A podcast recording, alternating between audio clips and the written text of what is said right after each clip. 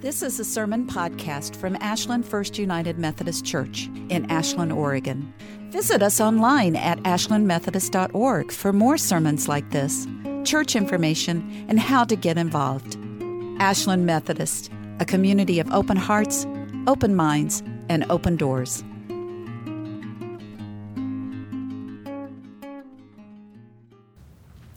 So, this is one of those charming stories in the Bible, isn't it? This lovely countryside. You can imagine this beautiful uh, sunny day, mild, not too hot, and because it's springtime, of course, and so the ewes have all been lambing, and some of them have little tiny lamb twins, and there's even one little tiny lamb triplet, and all the other sweet little bleating lambs. And our storybooks, our Bible storybooks, give us this beautiful, beautiful lamb that we can just love.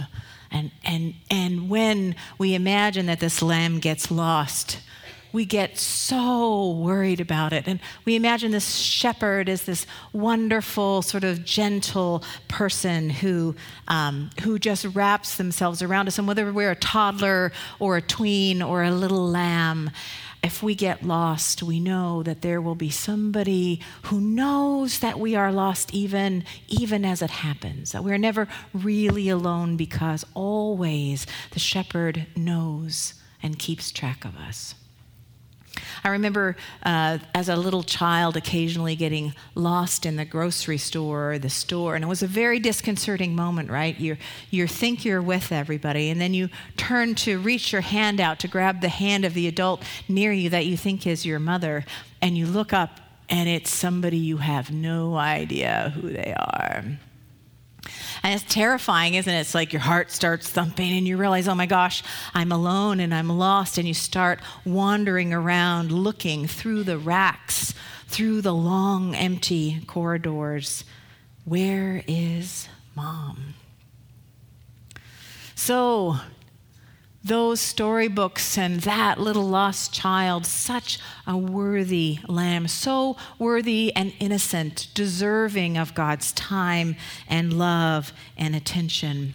This is the storybook lamb that pulls on our heartstrings so that we want to be the rescuer, that we too feel called to protect the innocent. We too would climb a cliff in order to get to the rocky outpost cheering on those who would come to the rescue of such an innocent one.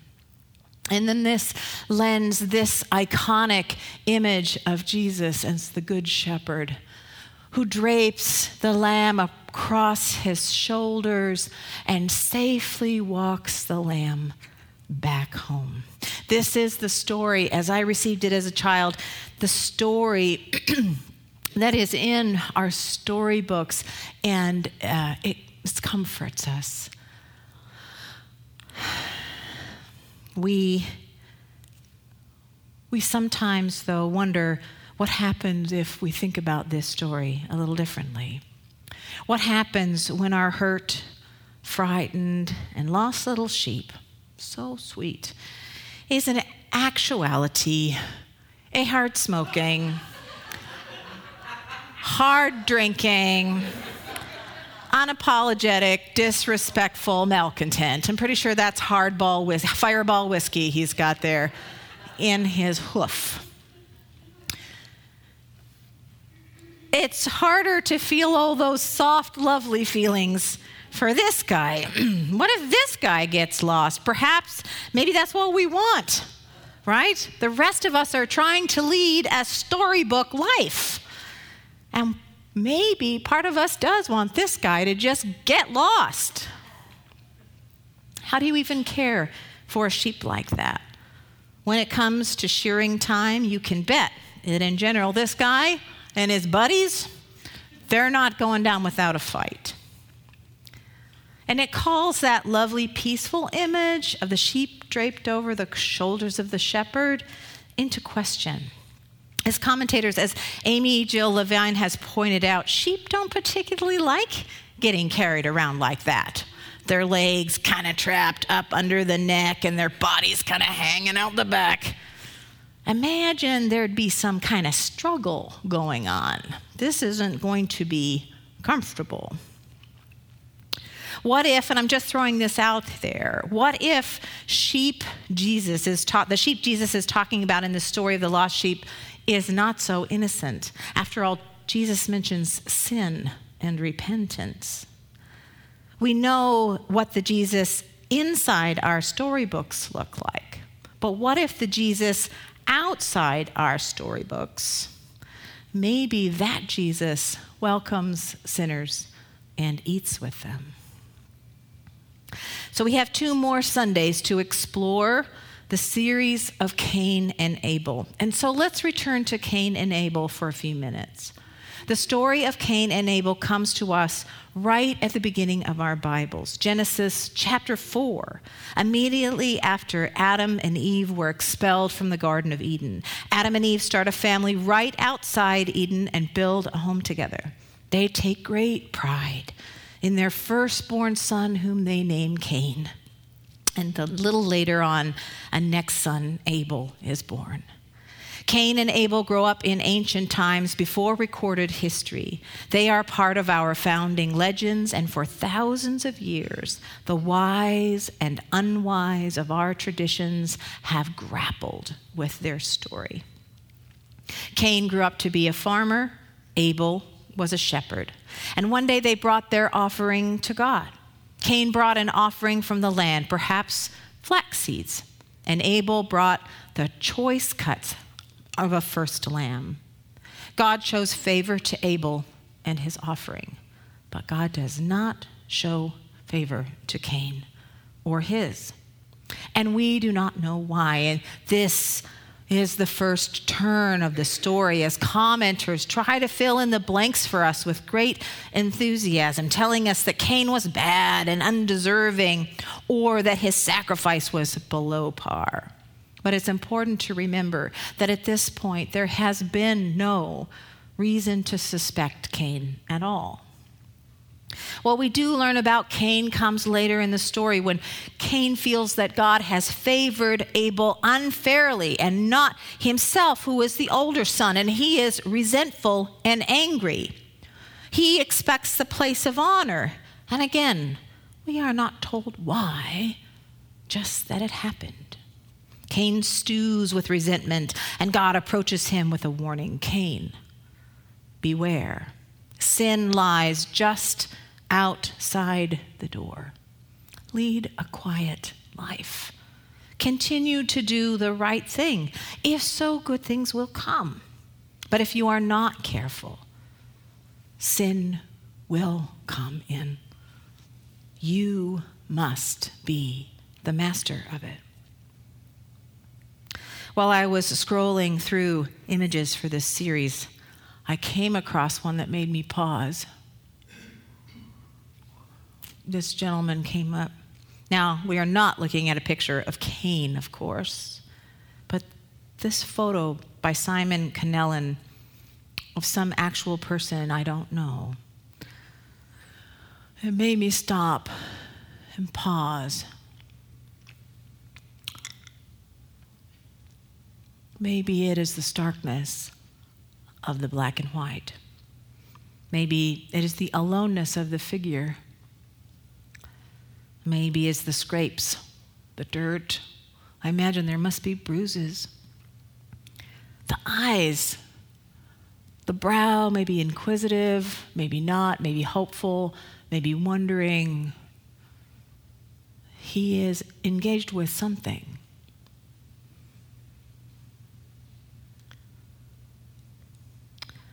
I look at this image and I think about the rest of the Cain and Abel story, how Cain does not listen to God. Instead, Cain nurses the resentment and the slights that he feels. And so he calls Abel, his brother, out into the field. And there, Cain attacks Abel and kills him. This is the first sin and the first murder. Its repercussions are immediate. The blood of Abel, his life, and the life of his children and children's children, a line that will not be, seeps into the ground. Their voices call out to God. Cain is expelled farther still from Eden to the land of Nod, the land of wandering. He is to be a wanderer, an exile. Cain cries out in pain to be exiled, and he feels that he will be a target to be killed by others. And so, in addition to seeing the first sin and the first deep pain connected with it, we also see the first justice and the first mercy. God places a mark of protection on Cain. Cain was still a child of God, and God will not allow more violence for violence sake. This is not a path we are invited to go down. Despite Cain's crime, God promises to protect him sevenfold, to defend him from those who would harm him. And Cain marries and he lives an earthly life. His children become musicians and artisans and metal workers. Others of his line, like Lamech, become boastful, violent men, tribal men, and warlords. The Bible describes him without any sugarcoating. This is the story from outside the storybooks when Lamech says to his wives, Listen to my voice, wives of Lamech, pay close attention to my words. I killed a man for wounding me, a boy for striking me. So Cain will be paid back seven times, and Lamech 77 times. Lamech uses God's mercy to boast of his violence. It is a violence that dares to plumb how deep God's mercy will go, declaring that God protects even him and his life too, even though he is more violent, 10 times more than his great, great, great grandfather, Cain. God's radical mercy is hard to fathom. After finding this picture of Cain, I had to, now I was like, wow, I stumbled on this one. There's got to be a picture of Abel out there. Well, this is what I found that resonated for me. The blue background, I think, is part of it, sort of sky, celestial, the sun who didn't have a chance to live the possibilities and promises of his life the far off look in his eyes as if he is already pulling away. He is youthful and strong, so much potential lost to violence. He has the look of the innocent about him, back to that lamb. We want to cast Abel as the innocent. And we must remember that our story leaves a lot unsaid. We make a lot of assumptions and next week, we're going to talk about the assumption there. But today,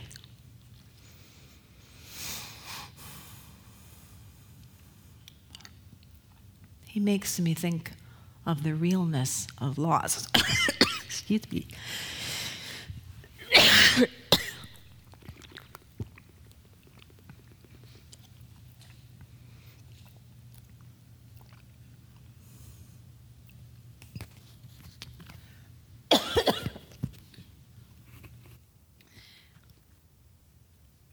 Planned in part a video, and now is the time, which seems like a good timing to me. It is a video from The Guardian, and it is about the gang members in El Salvador. I have it's originally a 12 minute video, and I've cut it down to five minutes, a little under. So it'll seem maybe it's sometimes a little clipped. But it offers, I believe, a real example of what God's radical mercy can look like.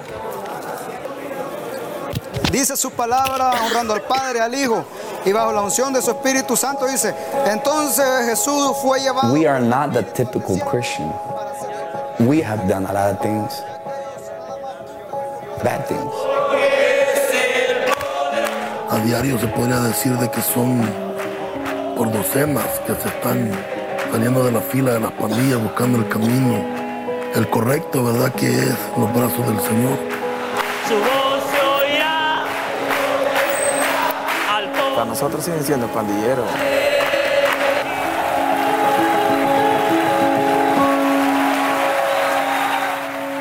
The hundreds of men you see here enthusiastically praying in prison were once part of the brutal street gang MS 13 in El Salvador. Spearheaded by a burgeoning evangelical movement in the country, they have all converted to Christianity. caso nosotros estamos en un penal, pero en el caso de salir de aquí del penal hacia afuera hay muchas tentaciones. Pero sabemos de que nosotros somos hijos de Dios y de que mejor si podemos ayudarle vamos a ayudar. ¿Por qué? Porque ya el cambio ya lo hizo Dios. ¿Por qué? Porque sabemos de que el hombre nos podemos esconder, pero del ojo de Dios nadie se puede esconder. Gloria a Dios.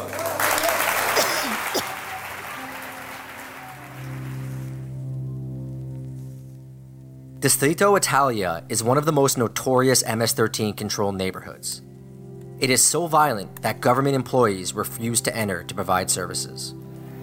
Pastor William Arias, a longtime member of MS 13 who converted to Christianity, runs a small church inside the community.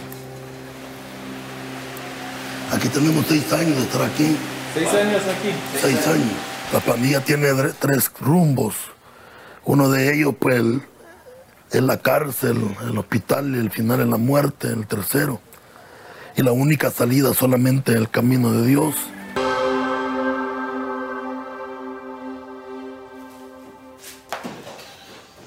Members of MS 13's rival, the 18th Street Gang, have also turned to God to escape gang life and seek forgiveness.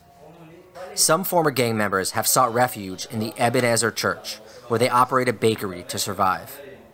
Right now, I have 11 guys living here. All of them ex-gang members. When I first got out, like I didn't have a place to go. The, di- director and the, the guards, they're telling me there's someone here waiting for you. They're here to pick you up.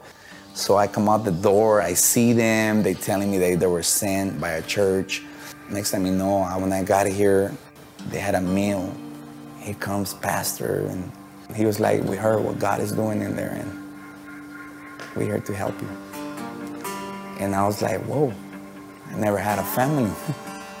I never had nobody waiting for me, you know, when I got out of prison. Not even in the States. And I know we hear people that didn't even know me, they were waiting for me. The way they received me inspired me and gave me strength to continue on the right path. So that lesson right there, you know, gave me an idea, and I was like, why not do the same with others? ¿Qué pasó, pues? ¿Cómo estamos? ¿Todo bien? Sí, hombre. ¿Qué tal? ¿Cómo le fue? On this day, Juan has just arrived, freshly released from prison after serving time on a host of charges, including murder and extortion. Juan is welcomed to the program during a church service. We are not the typical Christian. Over here, you have people that done a lot of things, bad things. So, in order for us to have a control or a secureness, we got to make sure that these people is really Christian. And how we do that? By having rules based on the Bible. Like over here, you're not allowed to do no crime. If I find out that you're doing something illegal, you're getting out of here. When I first became Christian, it was only about what, 90 of us? 70 of us, probably less. Now it's over 1,500 ex gang members worshiping God in prison. A whole prison, none but Christians. Something's happening. Something's really happening, you know.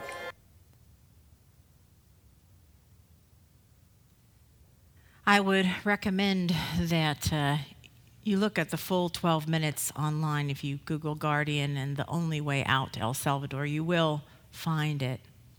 And you can see from the video that we are talking about people for whom there would be no redemption. That we can't imagine that these, these folks aren't outside of God's love, outside of God's grace. And yet, like the boast of Lamech, we find that God loves them 77 times 7. Because of God's mercy, because Jesus loved sinners, that difficult word, the best of us and the worst of us have a chance to live a good and worthy life. God's love for us, God's willingness to defend our lives, even, even when we belong to the most violent street gang imaginable. That transforms our human trajectory. There are no sheep so lost that they are outside of God's love, not even murderers. So, what are your sins? Can you dare to hold that word gently without feeling fully condemned, but instead just willing to face the truth of the times when maybe you could have done better. The times maybe where you hold on to slights and resentments. We don't let go in part because we believe that it is not forgivable not to be the sweet, lovely lamb.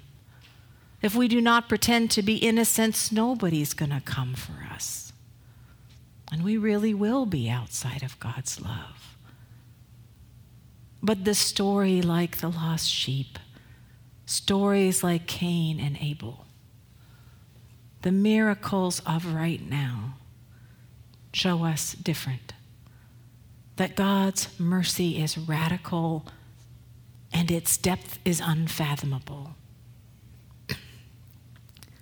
that all things are indeed possible in God. Amen.